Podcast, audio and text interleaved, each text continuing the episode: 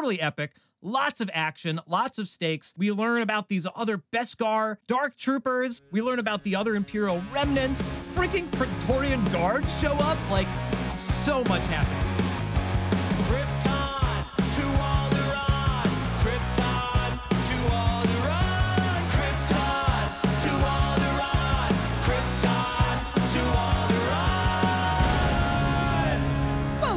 Everyone, to Krypton to Alderaan. I'm Joey, your Star Wars lover, and with me is Royish Good Looks. Hello, Joey. Hello, podcast. Hello, and we're the podcast that analyzes nerdy pop culture stuff, but it's mostly Star Wars. In this episode, we'll be talking about The Mandalorian Chapter 23 The Spies. I'm the spy. Isn't that funny? Because of what we'll get to later. But first, I just can't help myself but to come on here and keep saying thank you to everyone who is listening and supporting us. We continue to get more traffic and more support on YouTube, and it's really just so amazing to see. We are also almost at 300 subscribers on YouTube, which is also incredible. So if you're catching this on YouTube, please hit that subscribe button and help us get to 300. That would be amazing. Leave some comments and let us know what you thought of the episode. We love, love, love to see that. It's been so great interacting with the community and seeing the community interact in our comments. You can also follow us on any social media. Just search Krypton to Alderaan. It's always so awesome interacting with all of you, no matter where. All right, that's enough of that. Let's talk about the spies. Okay, Royce, the synopsis. Isn't this everyone's favorite part? Yes. Survivors come out of hiding. But what survivors are they referring to? Who are the spies? I think, Royce, the first thing we need to do is to talk about how differently we feel about this episode than maybe some of the ones we've been discussing up until now, and maybe why we feel different. I think we've got a that is the elephant in the room of like I, I even I looked at the uh, IMDb for this episode before coming on because of some of the guest people that were in this. I wanted to confirm who was who. From Breaking Bad, there's Skinny Pete. Charles Baker plays one of the I assume survivors that they're referring to there, the Mandalorian survivors. But I was looking at the ratings for these episodes and this is the only one this season that's above 9. I think it was 9.3. I don't know what IMDb ratings mean, but it's higher than everything else. so, four words that come to mind are Are you not entertained? Put in the GIF from Gladiator. Like, that is the summary for this episode, really. Who cares about the survivors? Just come along for the ride. It's going to be a good one. And it was. It certainly was.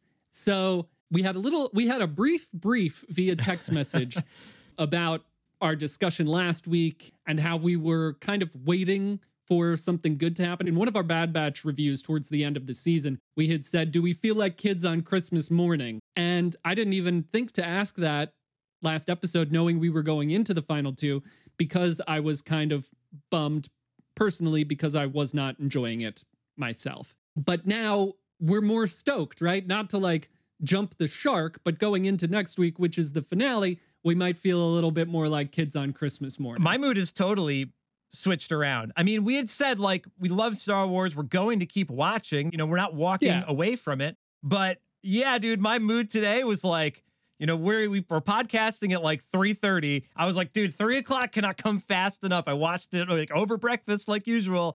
Holy cow, let's talk about it. Like, what a difference one week could make from our attitude last week, where hey, we, we're trying to love this show and let's talk about it, but not really as excited to talk about it today.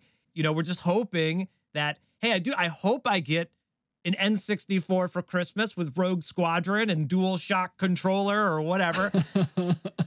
and and you had to be patient to get that. And we got like a dry spell in the middle of this season, you know, and then this episode, it's like all these extra surprises coming in. You were rewarded if you were patient through it and you didn't give up. The people that last week said, "Oh, you know what? I'm out. I'm checking out." Guest stars, lame plot, lame dialogue. If you checked out, you just missed this banger of an episode, you know?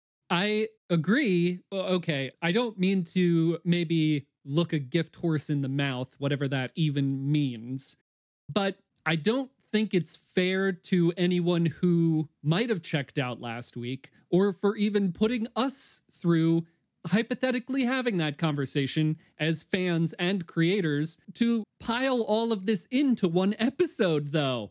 Like, I'm so appreciative of this episode. This past weekend was Star Wars Celebration, which really kind of like reinvigorated me. I love hearing creators talk about the stuff that they're working on, and even hearing the people working on The Mandalorian talking about their passion for Star Wars and what they love about it and how much they love this work. That really connects me with the content more we said a couple of weeks ago maybe we have to work a little bit harder to enjoy some of this stuff, which I don't think is unreasonable to ask from the consumers. I do, however, think that it is a little. Like we have also said, a bit of a hard pill to swallow. You and I both love this episode, but it's the second to last episode. And the past couple I have not really enjoyed all that well. And they shoved so much into this one. it went 90 miles an hour. You could not catch your breath, that's for sure. Yeah, for better or worse, it feels a little maybe like this season was a little disorganized. Yeah, I mean, I texted you. I was like, this could have been a two part finale or a two part episode. They could have taken this episode, split it apart, gotten rid of some of the other fluff in some of the other episodes, and repackaged it in hindsight, you know? So, dude, I'll go back to the album analogy. Like, if you're going to release eight songs on your album, eight episodes in your season, you've probably written like a dozen, 15 songs. Like you, you try to write more than what's going to go on the album. And the album is then jam packed and is sequenced in a way that makes sense. And I don't think that's really the way we make TV shows. I'm sure they have plots and ideas that they've thrown out that they didn't produce, but you don't like write a whole episode, film it, and then not release it and release it as like a demo later, like like you would Uh, in the recording studio. You're going to leave songs on the cutting room floor that you recorded but will not make the album. So unfortunately for TV and movies, you kind of just get what you get. We we mentioned this like in real time we're seeing how they've developed the season and they have to commit to it. So they committed to a couple of things that just weren't perfect and that's why it's so easy to rewrite it in hindsight because you're like, "Oh, this is what they should have done." Well, of course, because they didn't they didn't really workshop it in the way that other mediums might workshop things. Like there's such a they're a behemoth, so all the wheels are turning. They've got to push it through. I, I think that that's okay. That's again something we have to work harder to understand. That you kind of are getting some of the B sides on the actual album rather than you know you would only be able to have you know four or five episodes if it's all going to be 90 miles an hour like you're saying you know but either way those are two hard things to manage. You know like how slow can you go? How fast can you go? Different directors different writers like like you said when you see the people that actually produced it talk about it it's a, a miracle it gets made at all you know? Yeah. For anyone who's felt a little bit let down by this season i do encourage anyone to go like look up jon favreau or any of the people who work on this show talk about this show because i think it really does create a bond and some level of empathy that allows us to appreciate it a little bit more, even if we didn't necessarily enjoy what happened. There's still an appreciation for the art and the creation of the art. And like rewriting is always easier in retrospect. I do it with this podcast. Oh, well, I should have said that. You mean you you rewrite your own podcast? Is that what you mean? Yeah. Yeah, yeah, yeah. if everyone had the chance to like make a thing and then go back and remake the thing five, ten years later when Right. they have a better that's what George Lucas essentially did, right? As Right. he was evolving Star Wars. And I'm sure that that's how like most creators who love the thing that they made do. So it's not on us to go. Uh, sometimes we say, "Oh, it would have been fun if they did this," or blah blah blah. Again, I'm not. I'm trying not to have expectations when I go into it. I just want to enjoy the stuff. But maybe a little bit of like keeping ourselves in check with the rewriting stuff and understanding and having a level of empathy towards everyone involved in the creation of this thing.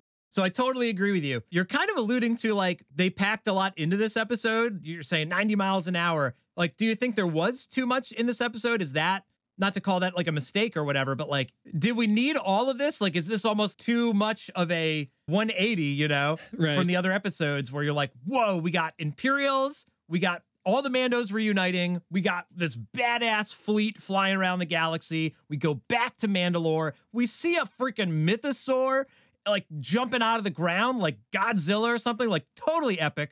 Lots of action, lots of stakes.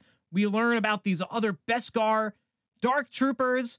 We learn about the other Imperial remnants. Freaking Praetorian guards show up. Like, so much happened. We lose a major character.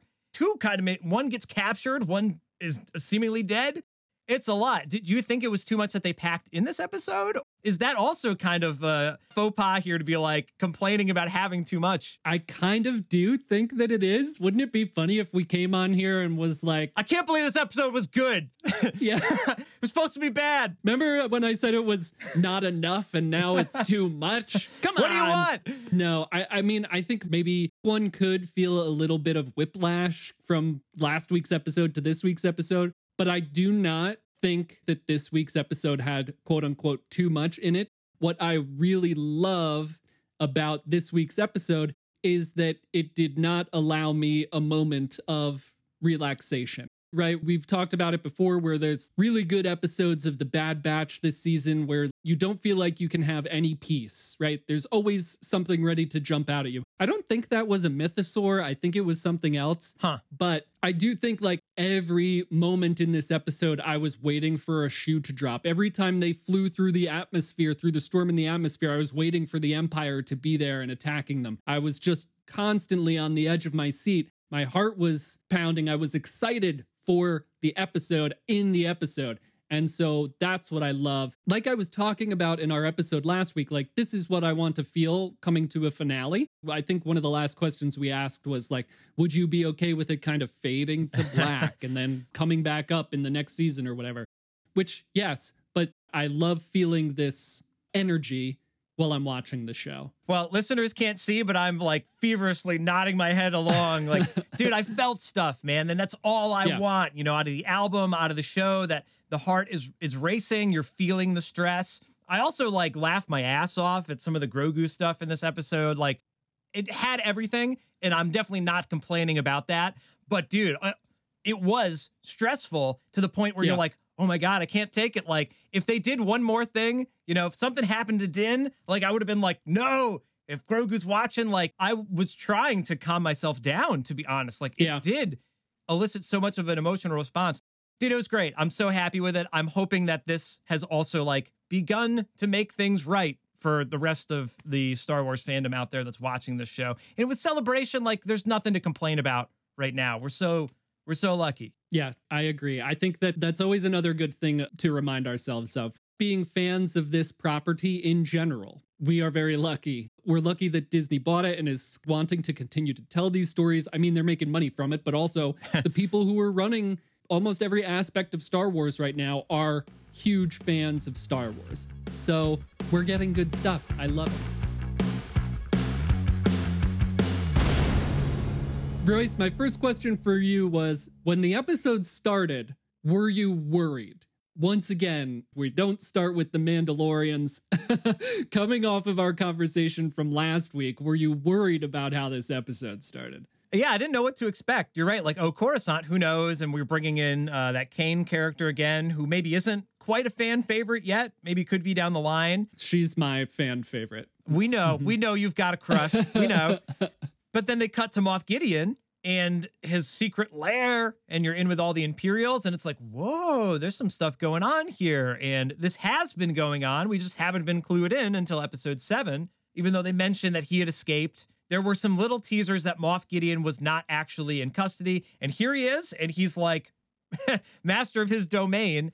I was not worried after that because I was like, this is cool. And he's like, I'm coming for the Mandalorians. We're going to crush them. I loved that scene with the Imperial Roundtable. What, what was your takeaway there? Oh man, so good. So so good. We've had questions about Elia Kane and is she really working for the New Republic because they're kind of like skeevy people or is she still with Moff Gideon? We learned the answer to that. And it also okay, this is just a weird little thing that might or might not tie into the Bad Batch. I know like all alleys look the same. It looked exactly like the setting in in one of the episodes from this season of the Bad Batch where the clone who's like trying to run away from the assassin, whatever that like Truth and Consequences, the mid-season finale. So I thought that was hmm. also cool. But yeah, super super cool to bring back Moff Gideon in that way. And then he's walking through the fortress and we have those like ray shields very reminiscent of Phantom Menace oh, yeah. with the battle with Maul. Those troopers look so cool. I don't want to be the like, whoa, that was so cool podcaster, but that armor quickly rose to some of my favorite designs in Star Wars. Did you notice those troopers standing on the sides as he was walking down that corridor? Yeah, it's pretty crazy how many like stormtrooper variants, clone trooper variants you can have and be like, hmm, that one's a little bit different, and I'm gonna need that pop now as well. Yeah. Uh, this episode was big for pops. I think there's gonna be tons of new ones, tons of new Lego figureheads and whatnot. Yeah, th- all of the character designs were pretty cool for this one, especially those new Beskar troopers. I don't usually look at something and I'm like, I would buy the Black Series figure of that. This one, 100%. I love the look of those so much. Did you have any inkling that that might be Mandalore? I had no idea. I was like, is this Exegol or something? You know, Yeah. they mentioned the Praetorian Guards or whatever. I was like, this something is like extra about this, but maybe that is Mandalore that he's been set up there the whole time because that's where he's getting the Beskar from, right? So that that must make sense. And then later, like they're running through the the mines, you know, by the fords, and like they run into an Imperial hallway, and you're like, what just happened here? So there's clearly an Imperial base there. Yeah, kind of crazy. My mind wanted it to be like an evil Sith planet for whatever reason. Like you come up with this grandiose head headcanon, you know. Right. It's like, no, it's Mandalore, dumbass. Like he's looking for Beskar. Yeah, and it's made so clear towards the end because Gideon is saying, you know, each civilization has something to offer the Jedi, the cloners, and the Mandalorians. And it's so interesting to see that level of strategy. Like he's just going around and taking pieces of these civilizations to suit himself. Oh, literally, to suit himself. Builds a suit for himself. But like that's the kind of deeper storytelling that I love. Like you could see the strategic wheels turning in his head as he's setting up on Mandalore to like make this new Death Trooper armor. Definitely also setting him up to be maybe a rival to Thrawn, who is the galaxy's greatest military strategist. I mean, just incomparable. So it's kind of cool to see them positioning him to be an adversary there as well. Yeah, and you that's what you want from your big bad guy in the series. That you're like, whoa, he's unstoppable. He's got, you know, powers beyond reason. Like you want you want to assume that he's going to be like an insurmountable threat that the underdogs somehow have to, you know, bring down with the goodwill of the people. And it's Beskar against Beskar. It's amazing. It's it's awesome what they've done with it. As long as it's not like Iron Man against the Iron Man, but I think they've positioned it pretty well. right, right. A- Another thing I'm noticing with the design of the storytelling here, this episode opened up with the Imperial cold open. We have all this time with the Mandalorians, and then we bring back the Imperials at the end. And that seems to be kind of a theme with a lot of the episodes this season. You know, we're with the Mandalorians in the beginning, we go to Coruscant, we're with the Mandalorians at the end. Last week, we're with the mercenaries, then we're on Plazir 15, and we're like back with the mercenaries, you know? They have Yeah. this like bookend strategy for this season. They always have an opening, a big meaty middle, and then the ending kind of calls back to that opening scene, you know? It's like poetry. It's like a sandwich, you know? meat in the middle. Sorry for any vegetarians or vegans out there. Fake meat in the whatever you want. Dude, big Mando sandwich with extra Mando this week. Eh, This was great. that sounds so weird. What did you think of like Hux and Project Necromancer, which I assume is cloning the Emperor? Necromancer, you know, kind of makes it a little bit more obvious there, but yeah, I guess I'm not sure how I feel. Like, I really loved Hux in Force Awakens and not quite loved what they did with him in the subsequent sequels. But it's great that they're tying it in with the sequel trilogy. It seems like that's part of what they're doing here is like, let's put all these things together and make them better as one rather than like, I hate the sequels. I only like The Mandalorian or whatever. And you're like, 100%. Well, actually, they connect, you know? Or like you're saying with stuff with Bad Batch, like who knows what else this can tie into, but it certainly makes it all more worthwhile. So yeah, I like that. Although it didn't look like Hux. It sounded like Hux, but it didn't look like him. I don't know what the the time period is, how old or young he's supposed to be, but I'm okay with it because, yeah, he's the next in line. So that makes sense, you know? Yeah. Also, in that scene, something important, I think, another like Moff Gideon as this strategist is that we see Hux question him about Pershing. Gideon says the New Republic caught Pershing and his research was mostly lost. So now we kind of know that Gideon set up Pershing to have his brain scrambled, maybe to delay or end Project Necromancer because Gideon wants to be the ruler of this new empire, right? Hmm. He doesn't want them to clone the Emperor. He doesn't want Thrawn to come back. He wants to be the man in charge. So maybe we'll even see these three different warring fractions of the Empire, three different remnants, and then the like good guys also in there somewhere. There's going to be a bloodbath. That's for sure. As much as I don't want Thrawn to be a bad guy, but we'll talk about that on a different episode. Hmm. Hmm. Hmm. Dude, we wanted stakes, man. So many stakes here. The Mandalorians want to come back. Gideon threatens that. Gideon's trying to take over within the Imperials, and they're like, well, Thrawn's out there somewhere. Is he going to come back? It's going to be a, a war of the worlds coming soon. Yep, it's like a steak sandwich. I also can't wait for the day where we like don't talk about these things in terms of trilogies. You had alluded to this. Building one big cohesive meaty experience from beginning to end, filling in those gaps so that it's a literal saga, a complete saga and we don't have to keep saying I didn't like the sequel trilogy, which is valid if you didn't and you know, I'm it's not my favorite thing in the world either. But the more things get tied together, the more I enjoy it. It's another part of this for me. Like the Clone Wars elevated the prequel trilogy for me so much that I enjoy the prequels so much more now because of this other content that was created in between and connected them. It enhances the experience so much. What did you think about Bo's speech on retaking Mandalore? She's now brought both factions of Mandalorians together and she gives them this speech about leaving Navarro and going to Mandalore. It's pretty amazing how easily the different tribes get along, which, I mean, maybe that's not. It's not important for the plot for them to like work out their differences. It's kind of beautiful that they just are kind of like, hey, let's get along. If, if only like the real world could learn from the example of this TV show, you know? She says lots of stuff about how they destroy themselves and whatnot. And the, the fight between Paz and Woves later, like similar kind of thing. But Yep. I would chalk some of Bo's dialogue up to like kind of, you know, weak. If I'm going to complain about anything in this episode, I think they're still sugarcoating the dialogue. Like, we're going to go back to Mandalore. Here we are back at Mandalore. We need to find the Great Forge. I can take you to the Great Forge. Okay, it's fine. I'm not really here watching the show for the dialogue experience necessarily, but we wanted them to go back to Mandalore. So I'm glad that they just ripped the band aid off there and say, hey, we're going.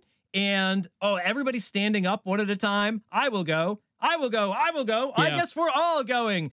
That was another one of those like, hmm, I don't don't like how this is Oh, going down, but it was Interesting. beautiful that they did all come together in the end. I, I wanted them all just to like cheer together, like they did at that meeting with the fire and the talking stick, where they all started kind of like erupting as one rather than kind of one at a time. I will go. Well, I will go. The armor's like, I will go. Like, we know. Okay.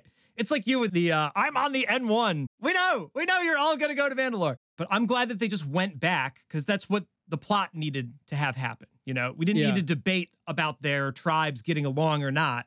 They were already on the same page, which I thought was really beautiful. That's so interesting that that's the way you read that scene. Maybe I was just maybe I was in a better mood today or was like more into the episode, but I read this the exact opposite. My notes here say no hammer holding, no misdirected counter speech, just loyalty. They all just stand up and say, "I volunteer." If I remember correctly, she was asking for volunteers to go down to Yes. the planet Yes. but she didn't have to hold the special hammer.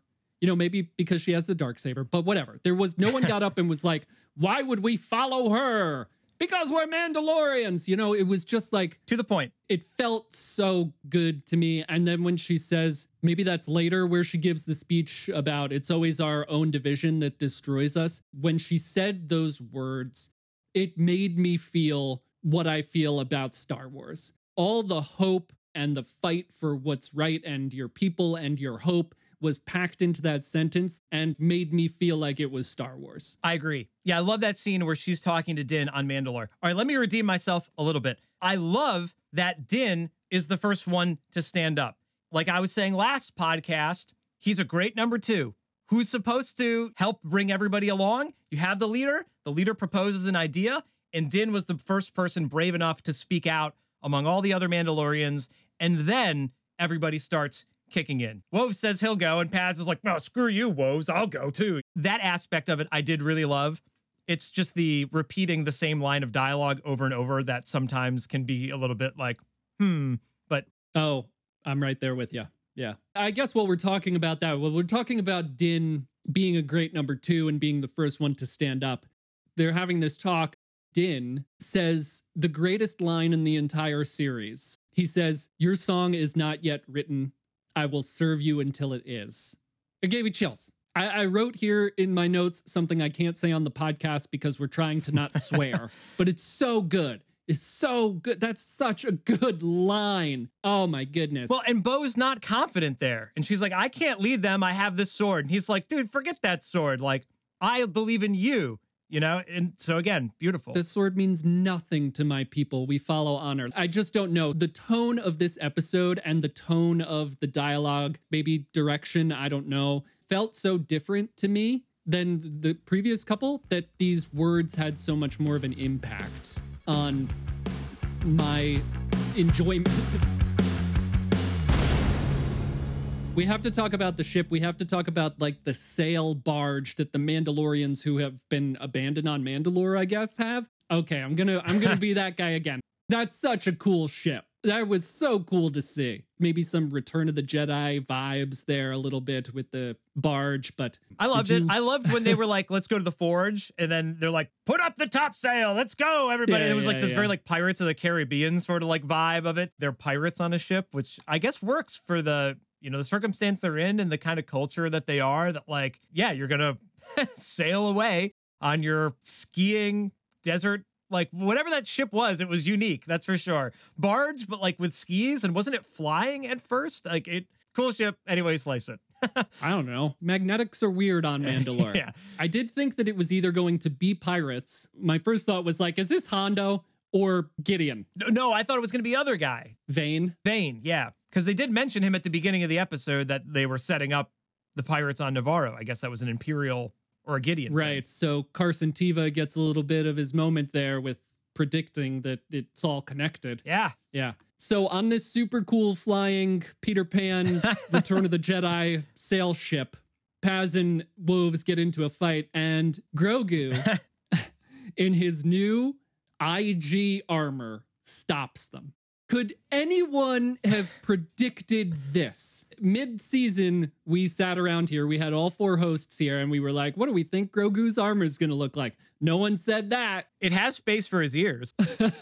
yeah. Oh, it's so good. The scene where they get it is so good. The little Anzellan, super cool. The puppetry specifically in that scene on Navarro was so good. What do you think of this being their interpretation of armor for Grogu? My note is joyful laughter. I laughed Hmm. my ass off on this scene. And as soon as the Anzellan got out of it, I was like, oh, no way. Are they really going to put Grogu in it? And Robin was like, he's not going to fit. And right after then is the line, let's see if he fits. And Karga puts him into the IG unit and he's like laughing as he's doing it. And I I was laughing the whole time. And as, as soon as he starts communicating with the yes, yes, yes, yes, yes, I'm making fun of dialogue that repeats, but I, that just killed me. I was losing it. First of all, talk about a meta moment. Dialogue repeating for sure. But then also now he gets to express just how much of a toddler he is with the yes and the no and the taking stuff, not listening once you have a certain amount of autonomy, and then Din just being like, this isn't working for me. That line got me when they're at the fruit stand or whatever and he squashes the fruit. So wholesome. Another great, like you said, you want Grogu and Din to be like the family aspect in future episodes or seasons. And that was a great little nugget of that in this episode that didn't really have a lot of Grogu in it, but the Grogu moments that were there were excellent. And oh my God, that's such a great scene. My mouth hurts from smiling so much because this is not often the case on the podcast talking about this show. Oh, goodness. Yeah, now Grogu can go and do more stuff, right? I think that's why he was saying the yes, I'm running around. I can be part of the squad rather than like, you're going to stay back with the armorer and like have a play date. And a little bit of sweet poetry from the first season. IG 11 sacrificed himself protecting Grogu mm.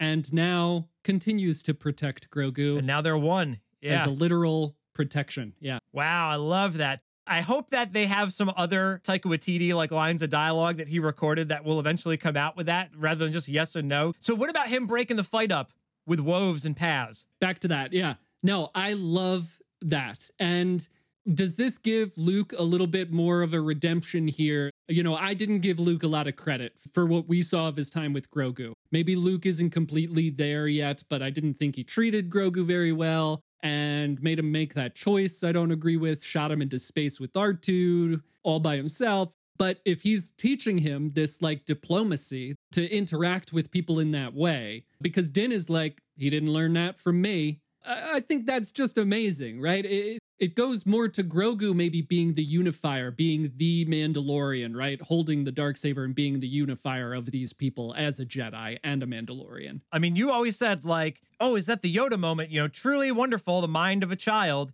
Here, Grogu is the smallest of all the Mandalorians. Needs a suit of, uh, you know, a robotic suit to actually like be in the middle of them.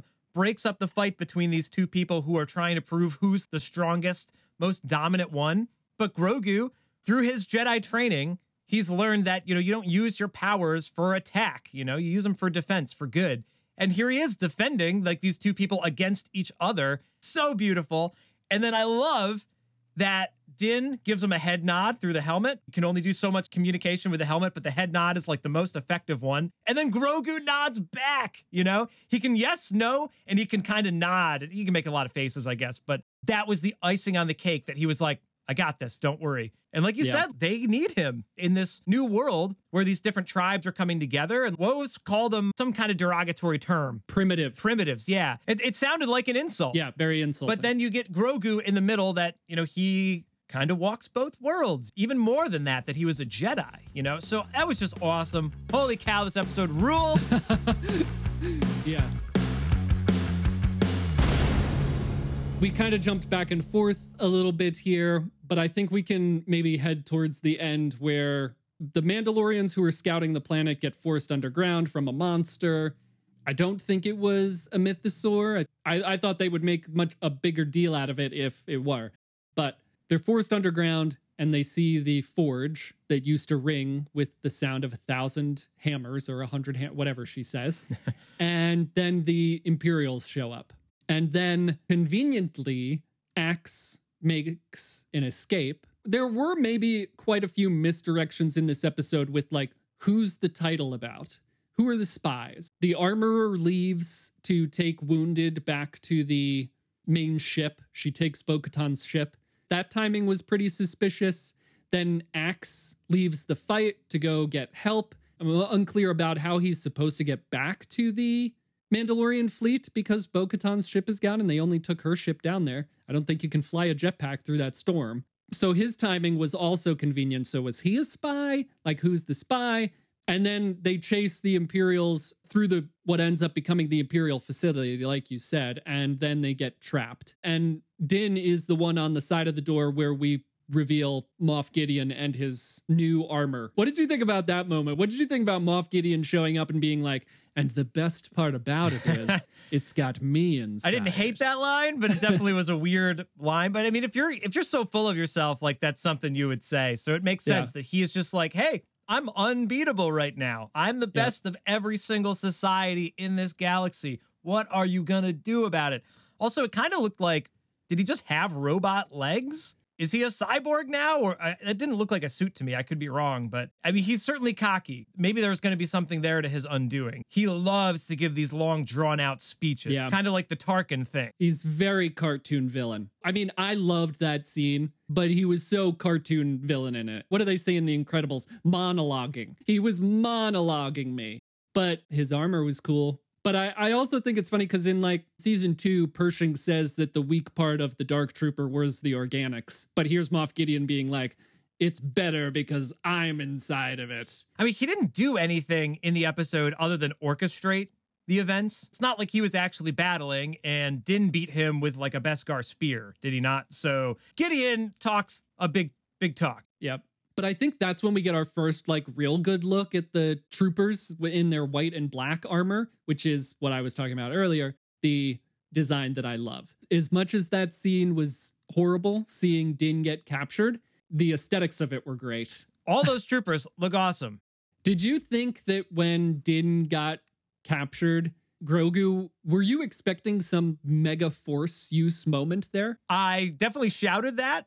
I was like, why isn't he blowing the door Yeah. open? He's used the force to lift really heavy things in the past. You think he could have opened the door. I was definitely expecting Grogu to like tap into some anger there and potentially save the day, but uh, that's better storytelling that now they're separated.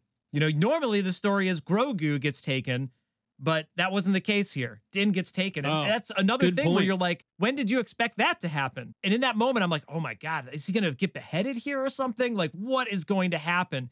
And that's like where I was, you know, losing my stuff is like, that's going to be too much. And especially what that would do to Grogu, although that would be sick if then that had a big force moment after it. All of this is great though. Like, it made me feel stuff. Like, that's, I think that's going to be my new go to. Like, I've had some feelings and that's a good thing. I love that. And I hope that it's coming across how animated we are in having this conversation. I did not pick up on that. That's a really good point that usually it's like Omega or Grogu getting stolen.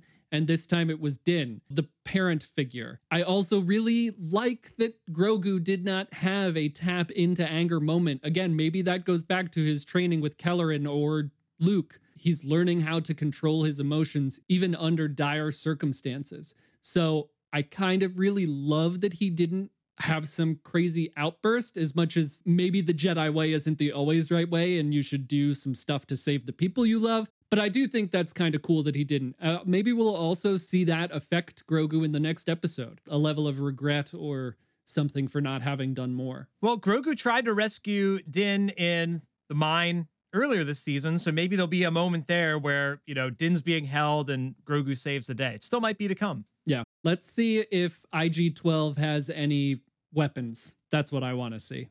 And then we have Paz. Also, who could have predicted this and who could have predicted that I would feel something about it? I have in my notes here Paz has his Boromir moment. And Hmm. I did not feel for Boromir until that final moment. And I did not feel for Paz until that final. I mean, he sacrificed himself for the safety of his people. He wasn't this big bad. He wasn't this menace. Like I said earlier in this episode, he didn't put up a fight with like, why should we follow Bo Katan? He's not gunning for the dark saber just because Clan Vizsla used to possess it. He's Mandalorian and he's honorable and he fights for his people and he gets taken down by those guards which no one ever really stands a chance against anyway. What did you think of that moment? Did you see the correlation? Did you feel Boromir in that moment? Yeah, I do love that Boromir scene. You're right. I wasn't thinking that, but that's a great parallel there. I just thought that he could have got away. It was like, no, dude, like you don't have to sacrifice. Everyone's out of the building. Just go. Because I, I want more time with Paz. You were making fun of his gun earlier in this uh, podcast season, but I love the do, do, do, do, do, do, like he's a great character and he's going to be gone now, you know? So that's a bummer. Like we're just getting to know him this season. We thought he was a curmudgeon, but no, in fact, he is just as honorable as Din. He's just got a little bit more heart of a shell around him. You know, he's still got his son there, which is an Yeah. interesting dynamic if that character continues that like his father sacrificed to save the rest of them, but his son is still living with the rest of the tribes. I didn't see it coming. And then they bring out the guards, which they had alluded to at the beginning of the episode. And then you're like, oh, holy cow, this is like a really direct tie in with the sequels in The Last Jedi. I love the tie in. Building the world makes sense. And obviously, they're like important, whatever their level of, you know, unit is in the Empire's system, that they're an important personnel to have. They're like, you need three of those guys? We only give those to important people. Like, you're worried about an assassination? So he called in these heavy duty troopers, these Praetorian guards. So that's kind of cool that now we have a better idea what they are. I'm sure they're in books or other pieces of canon, but in the live action world, fleshing those out a little bit. Yeah, and I do think part of Paz's sacrifice was that like the troopers found them in a different section of the mine. So the idea that maybe he was staying there to take them head on so that the others could continue to escape, right, back through the forge and everything, might add a little bit to it. All right, well, let's talk a little bit about the finale. Maybe we'll have some crazy left field theories, everyone's favorite thing. But I think right out of the gate, we now know that Dave Filoni is making a movie that will be the culmination of the Imperial Remnant story, including, you know, a lot of these characters if they make it. And it has been discussed that maybe that movie won't happen for five or six years. They discussed this at Star Wars Celebration. I do think that this maybe plays in a little bit to kind of our speculation for next week's finale because it's kind of set up so that maybe the Mandalorians they might be able to win the battle here, but not necessarily the war. You know, the Imperial Remnant, the Shadow Collective, is not going to get squashed here or in Ahsoka. We now know that this story will be drawn out over years. In my opinion, that's a little bit more fun to play with going into something like next week and even Ahsoka, knowing that there's this kind of Empire Strikes Back feeling where you know that the good guys kind of aren't going to win for a while.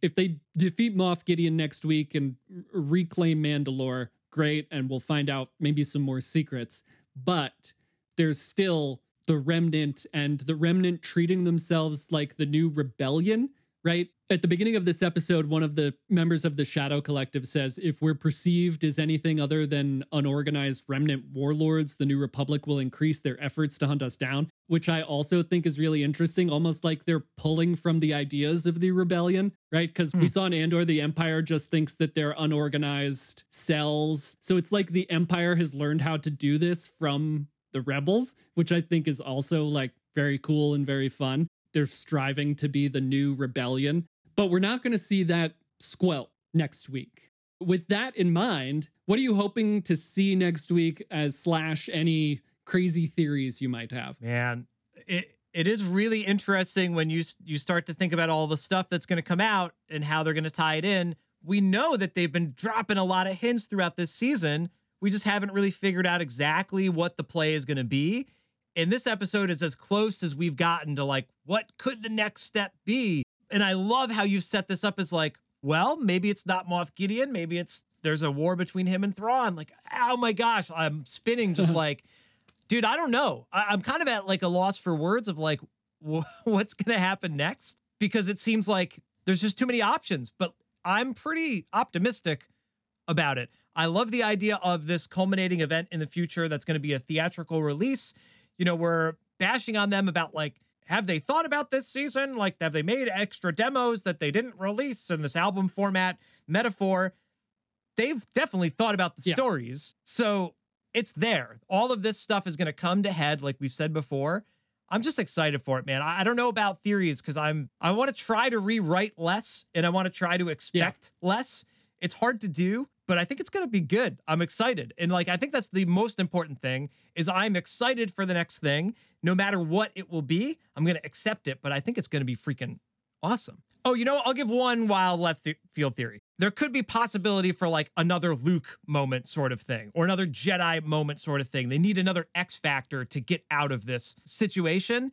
And I could see that maybe leaning towards that direction or Ahsoka or something. You know, they've mentioned Thrawn. Maybe there's an Ahsoka connection there. I don't know. Left field theory. Not expecting it, but would not be surprised if there was something like that. You know, another twist that hmm. we have not yet really been expecting. Plo Koon. Bring Right. in Plo Koon to save Mando. We didn't get Grogu going with Plo Koon. Could be Kelleran. Could be Cal Kestis. Who knows? Do you think we will see the rescue of Din? So, with the Bad Batch, we were saying we didn't necessarily want Omega to get captured in the second to last episode and then rescued in the last episode. You know, that formula is kind of a little overdone. So, do you think we'll see Din get rescued? Or do you think that we will be left with wondering what happened to Din until the next season comes out? Wow. I hope we're not left wondering. I want the satisfying conclusion, everybody back together again. But that would be bold. I'll give them points for being bold. You know, I think Bad Batch was pretty bold. this season. And the live action, trying very hard, but maybe not taking super bold swings. Paz is maybe a bold one there. Losing a main character like Din would be crazy, but he is in the credits as the Mandalorian. So I don't know about that. Grogu went away and they immediately brought him back. So I don't know. He's a money maker, you know? What if they bring Din back in a different show? He comes back in Ahsoka. yeah, I'm really curious to see how they do this. I can imagine it going both ways, right? Rescuing Din and, and not rescuing Din. I'm sure there's going to be some people who are like, our most important thing is getting our people out of here. We need to continue to exist as Mandalorians, so we got to go. And then maybe a select few being like, we have to rescue Din, you know? Any ideas on the spies, who the spies are, if there are any spies within the sects of Mandalorians? Yeah, that armorer comment and that Woves comment is interesting. I, I don't know if that was like obvious enough. I thought maybe just the spy was Kane in the beginning, but it, it was spies plural. So that is odd. Yeah, I don't know there. I again not setting expectations, but I also don't think I have any crazy left field theories other than Plo Koon showing up, which I will always be for. And yeah, maybe Grogu doing something to rescue Din, some cool force stuff. I think I think we also kind of need some cool force stuff. We haven't seen he's spinning the chair and stuff like that and throwing monsters out of the cave, which is great, but maybe some cool force stuff. Maybe we'll see Grogu quell the Mythosaur like he did in uh like he did the Rancor in Boba Fett, and then he'll save Din with the Mythosaur. These are all way too I mean, I'm super not serious about this, but it would be cool to see some cool force stuff. And also something I was really curious about is that I I think it was clear that Gideon didn't want the cloning of the Emperor to continue Project Necromancer. I, I assume that's what that means. But he also had tubes of clones in that Right. facility. So is he what's he working on there? What's going on there? I would love like more information on that. I hope we see next week. If the second to last episode was this good, just imagine how good the finale could be and just hope that it will be. I'm sure it will.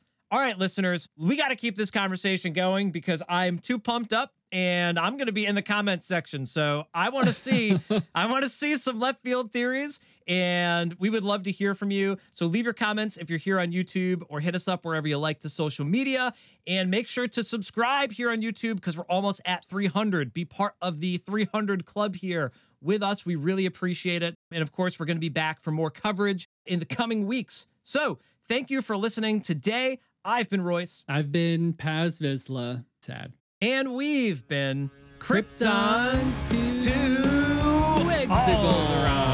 Bet you thought I was going to say Mandalore. Krypton to Alderaan. Krypton to Alderaan. Oh, maybe we'll get Jar Jar. Darth Jar Jar. Yeah. Mystery solved.